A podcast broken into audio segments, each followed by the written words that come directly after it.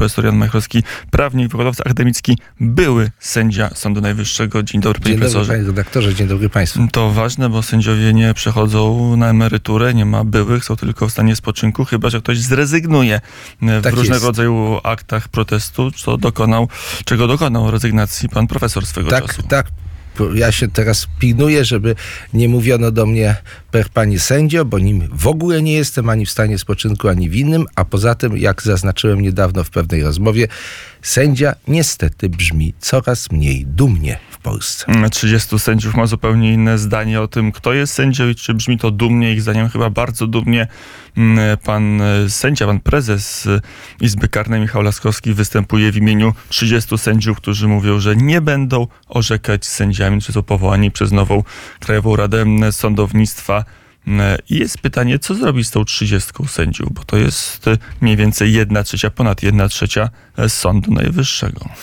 E, Pan profesor e, Paweł Czubik, który jest sędzią Sądu Najwyższego, złożył wniosek em, o e, idący w kierunku zbadania statusu tych sędziów po złożeniu przez nich oświadczenia. No, ta grupa, na czele której ja bym widział pana Iwulskiego, który się pod tym oświadczeniem, jak się dowiedziałem, też podpisał i który myślę, że jest e, faktycznym przywódcą tej grupy, a pan Laskowski to bardziej wypowiadając się w jej imieniu, e, widzę go raczej w dawnej jego roli, czyli rzecznika prasowego. Był rzecznikiem prasowym pani e, Gersdorf. E, no teraz wypowiadając się w imieniu tej trzydziestki jest niejako rzecznikiem prasowym, natomiast sprawczą rolę bym tutaj widział raczej w panu Iwulskim. Dlatego- Sędzia Józef Iwu- Iwulski przez wiele lat prezes Izby Pracy, ile dobrze pamiętam. Tak, a również, a również osoba, której nadal Instytut Pamięci Narodowej chce postawić zarzut zbrodni komunistycznej. Bo to zdaje się bardzo pracowity człowiek, który robił na dwa etaty. No, Kto pamięta historię PRL-u, ten wie, co media taka praca poinformowały oznacza. e, o jego służbie w e, WSW, z tego co pamiętam, o stopniu kapitana i potem znalezieniu się w Sądzie Najwyższym i jak wynika to przynajmniej z medialnych ostatnich doniesień, to przeniesienie się do Sądu Najwyższego pana Iwulskiego e, jest bardzo pod znakiem zapytania, jeśli chodzi o skuteczność. E, I teraz, jeśli ta trzydziestka mówi o prawidłowych powołaniach, no to powinna zacząć od niejako swojego patrona czy lidera pana Iwulskiego, bo się A pan okazuje... kapitan, sędzia kapitan Iwulski, jak się znalazł w sądzie? Jak się w ogóle dostał do, do orzekania? Jaka była jego droga? Ja- Jaka jest e, jego nominacja? Więc y, z tego, co można wyczytać, ostatnio, a ja się też dziwię, że to dopiero ostatnio wypłynęło i to też świadczy trochę o naszej Rzeczypospolitej. Otóż y, dowiadujemy się, ja się też dowiaduję, y, że y, głosowanie w Krajowej Radzie Sądownictwa ówczesnej było takie, że tam nie było wymaganej prawem y, bezwzględnej większości głosów. I była jakaś dziwna interpretacja, która brak tej bezwzględnej większości uznała za istnienie tej bezwzględnej większości. Dlatego kandydaturę przedstawiono do nominacji. Ta nominacja przed laty y, nastąpiła. Dlatego pan y, Iwulski mógł tak ważną działalność odgrywać w tej izbie. No ja przypomnę chociażby, że ta izba swego czasu zdecydowała o tym, że wybór pana Aleksandra Kwaśniewskiego na prezydenta Rzeczypospolitej był ważny. Ta izba właśnie, mimo że było 500 tysięcy protestów złożonych, które Sąd Najwyższy w Izbie Pracy y, odrzucił y, bardzo sprawnie i szybko. Y, To, żeby Również- wszystko było jasne, pan Iwulski, kapitan Iwulski, mm, sędzia, jest synem Franciszka i Marii, pracowników umys- umysłowych Miejskiej Komendy Wojewódzkiej MO. No to, to, to też korzenie. po- Do, No do, jest taka książka pod tytułem Resortowe Togi i tam e, w tej książce wiele różnych życiorysów sędziowskich e, zostało, mm, e, że tak powiem, opisanych, no więc ja nie będę tego dublował.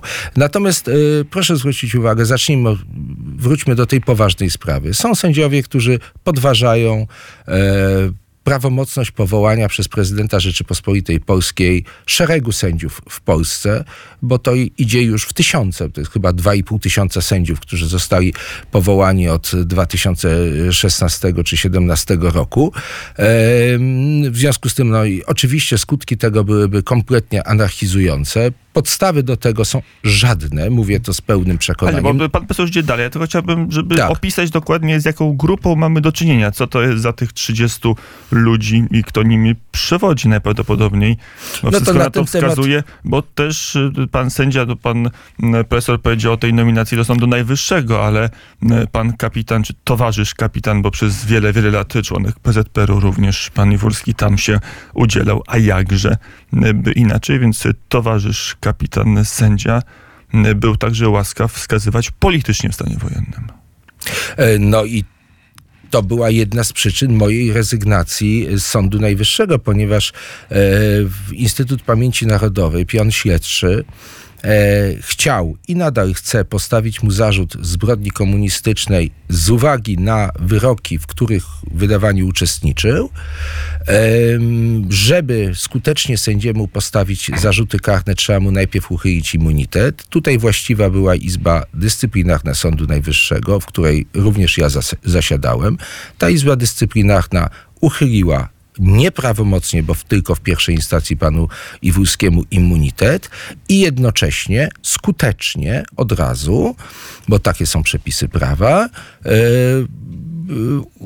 zawiesiła go w funkcjach sędziowskich. Tymczasem kierownictwo Sądu Najwyższego w osobie pani prezes Manowskiej, obecnego pierwszego prezesa Sądu Najwyższego, na to właściwie nie zareagowało i nie sprzeciwiało się w żaden sposób temu, żeby pan Iwulski wchodził na salę i sądził. Mało tego, kiedy pan Iwulski zakończył nie tak dawno swoją funkcję prezesa Izby Pracy, został przez to kierownictwo Sądu Najwyższego z osobą, którą tutaj wymieniłem, bardzo uroczyście pożegnany. Był z tego mały skandal, kiedy na stronie Sądu Najwyższego pojawił się taki komunikat, jak to e, niemalże w cudzysłowie z kwiatkami był żegnany. Po kilku godzinach ten komunikat zniknął. Pokazał się komunikat bardziej stonowany. No to mógłby pan redaktor spytać już e, rzecznika prasowego pani Manowskiej, e, czyli następcę pana Laskowskiego, pana profesora sędziego Aleksandra Stępkowskiego, jak to się stało, ale to pokazuje pewien anturaż. Anturaż taki, że nad panem Iwulskim w Sądzie Najwyższym został e, jakiś e, parasol ochronny otoczony i on trwa, trwa również dzisiaj. Ja to nazwałem małą Magdalenką bo to mi przypomina takie porozumienie się elit dawnych, nowych w celu pewnego trwania wzajemnego. I To między zaraz- innymi dlatego właśnie e, na znak protestu ja powiedziałem, ja w tym nie uczestniczę, dziękuję, do widzenia, składam urząd. To przejdźmy zaraz do tej, tej pisma 30, czy, czy uchwały 30 sędziów, jak zwał, tak zwał. Zaraz ją rozbierzemy trochę na czynniki pierwsze, co na, oznacza dla naszego systemu m, sądownictwa, ale jeszcze jedną rzecz chciałbym wyjaśnić, bo jestem ciekawy, bo m, istotą tego protestu części sędziów Sądu Najwyższego jest to, że nie podoba im się powołanie sędziów przez KRS, gdzie sędziowie są wybierani przez polski parlament, a ja cały czas dociekam, jak do stanu sędziowskiego dostał się pierwotnie pan Józef Iwulski, jaka rada... Przepraszam, sędziowie nie są wybierani przez parlament, tylko członkowie Krajowej Rady Sądownictwa spośród sędziów byli powoływani przez parlament. Krajowa Rada Sądownictwa w większości składa się, proszę Państwa, dalej z sędziów. Nie, I to sędziów- sędziowie w dalszym ciągu wskazują istotne- prezydentowi kandydatury do powołania na sędziego. W związku z tym e, Jasne, to nie politycy wpro- powołują sędziów w Polsce. No nie, no ale jest ten element parlamentarny, tak? Jest głosowanie nad kandydaturami przedstawionymi Do e, Krajowej Rady Sądownictwa. Tak. Tak jest, to się zgadza, ale to jeszcze Tak samo, tak samo, panie redaktorze i proszę państwa, przepraszam, że panu wpadnę słowo, ale to może być cenne dla, e, dla e, słuchaczy. Tak samo było na samym początku, w 1990 roku. I jakoś nikt nie protestuje. Jeśli te powołania dzisiaj miałyby być nieważne, to proszę państwa, są nieważne również te powołania od 90 roku, te pierwsze. Przecież widać wyraźnie, że tutaj nie chodzi o żadne rzeczowe argumenty, tylko o walkę polityczną, o władzę, o to, kto będzie rządził władzą e, sądowniczą w Polsce, czyli kto będzie miał najwyższą władzę w Polsce, bo władza sądownicza jest władzą najwyższą, na niej się wszelkie decyzje kończą. Mm, To teraz e, przejdźmy, co powinien zrobić e, rząd i co powinien zrobić prezydent, bo zdaje się, przynajmniej tak mówi pani minister e, Paprocka, zaraz pozwolę sobie mm, o cytat, a pani minister mm, mówi między innymi tak, że oświadczenie 30 sędziów Sądu Najwyższego to podważenie prerogatyw prezydenta. No, oczywiście, że tak. Natomiast y, pan y, y, redaktor się spytał o rząd. No, rząd tutaj nie ma akurat większego pola do popisu. To jest y, y, ten rząd władzy wykonawczej, który bezpośrednio na sądy y, przecież nie wpływa i ma nie wpływać. Więc rząd tutaj wiele do zrobienia akurat w tej kwestii nie ma. Natomiast jeśli wniosek pana sędziego Czubika o sprawdzenie, czy oświadczenie sędziów, tych, tej trzydziestki yy, na czele z panem Iwulskim, że oni, że jest równoznaczny ze złożeniem przez nich urzędu, bo o to wnioskował pan sędzia Czubik. Ten wniosek spotyka się z rozmaitymi komentarzami, powiedziałbym niejednorodnymi, y, idącymi ze strony pani prezes Manowskiej, tudzież wspomnianego już jej rzecznika, pana Aleksandra Stępkowskiego, bo raz słyszymy, że będzie zbadany y, przez biuro prawne odpowiednie w Sądzie Najwyższym, innym razem, że to y, jakaś prowokacja i, i, że tak powiem, troszeczkę jest to tak lekceważąco potraktowane, e, więc, więc nie wiem, co będzie. Natomiast y, to, co pani y, y, minister y, Paprocka, czyli minister prezydencki, czyli ja rozumiem w imieniu prezydenta, zostało powiedziane, no to są dosyć mocne słowa i również bym tutaj zwrócił uwagę na to, co powiedział w wywiadzie ostatnio dla jednego z tygodników sam prezydent, mianowicie, że on to zbada, jeśli to dostanie do zbadania. Czyli ja z tego wnioskuję, że prezydent traktuje ten wniosek pana sędziego Czubika jak najbardziej poważnie e, i liczy się z tym, że to oświadczenie trzydziestki pana Iwulskiego e, jest, może być równoznaczne ze złożeniem przez nich urzędu i tym samym e, procedura tutaj normalnie powinna być zakończona w A- urzędzie prezydenckim. Tak powinno się działać, tak powinna działać pani prezes Manowska, tak powinien działać Pałac Prezydencki, że skoro ta trzydziestka mówi, nam się nie podoba ustrój prawny, jaki teraz panuje, to po prostu Znaczy oni mówią, nie będziemy sądzić z tymi, a nie z tymi, no to przecież wybierają, zupełnie... wybierają sobie sędziów, z którymi No chcą ale- sądzić, z którymi nie chcą sądzić. Ale czy oni są trzydziestką prezydentów? Prezydent i tutaj pani Paprocka ma w 100% oczywiście rację. No to jest wprost podważenie e, prerogatyw prezydenta, który powołuje e, sędziów. A, to, a zatem podważenie konstytucji. Sędzia, co, każdy przysięga, że będzie e, szanował i, i sądził w zgodzie z polskim prawem i konstytucją. No to jest wypowiedzenie posłuszeństwa państwu polskiemu. To E, kapitan y, towarzysz Iwulski z kolegami, których twarzą, przynajmniej medialnie się wypowiada, m, pan Michał Laskowski, też sędzia. M, y, Jakie powinny być działania wobec tej grupy pani prezes Manowskiej? Są takie dwa niemieckie określenia. Sein i sollen. Być, byt i powinność. Więc yy, niewątpliwie yy, powinnością byłoby rzetelne sprawdzenie tego i przesłanie do prezydenta celem finalnej jego decyzji. Natomiast jak będzie, no to jest, ja bym odpowiedział pytaniem na pytanie. A może to właśnie odpowie nam na pytanie, czy mamy w Polsce, w Sądzie Najwyższym, do czynienia z nową Magdalenką albo trwaniem Magdalenki, jakiegoś układu, który jak Arka Przymierza łączy dawne czasy z nowymi i niektórym pozwala przenieść się do tej trzeciej Rzeczypospolitej z głębokiego PRL-u, czy też wreszcie tę Magdalenkę i tę Arkę Przymierza zatopimy?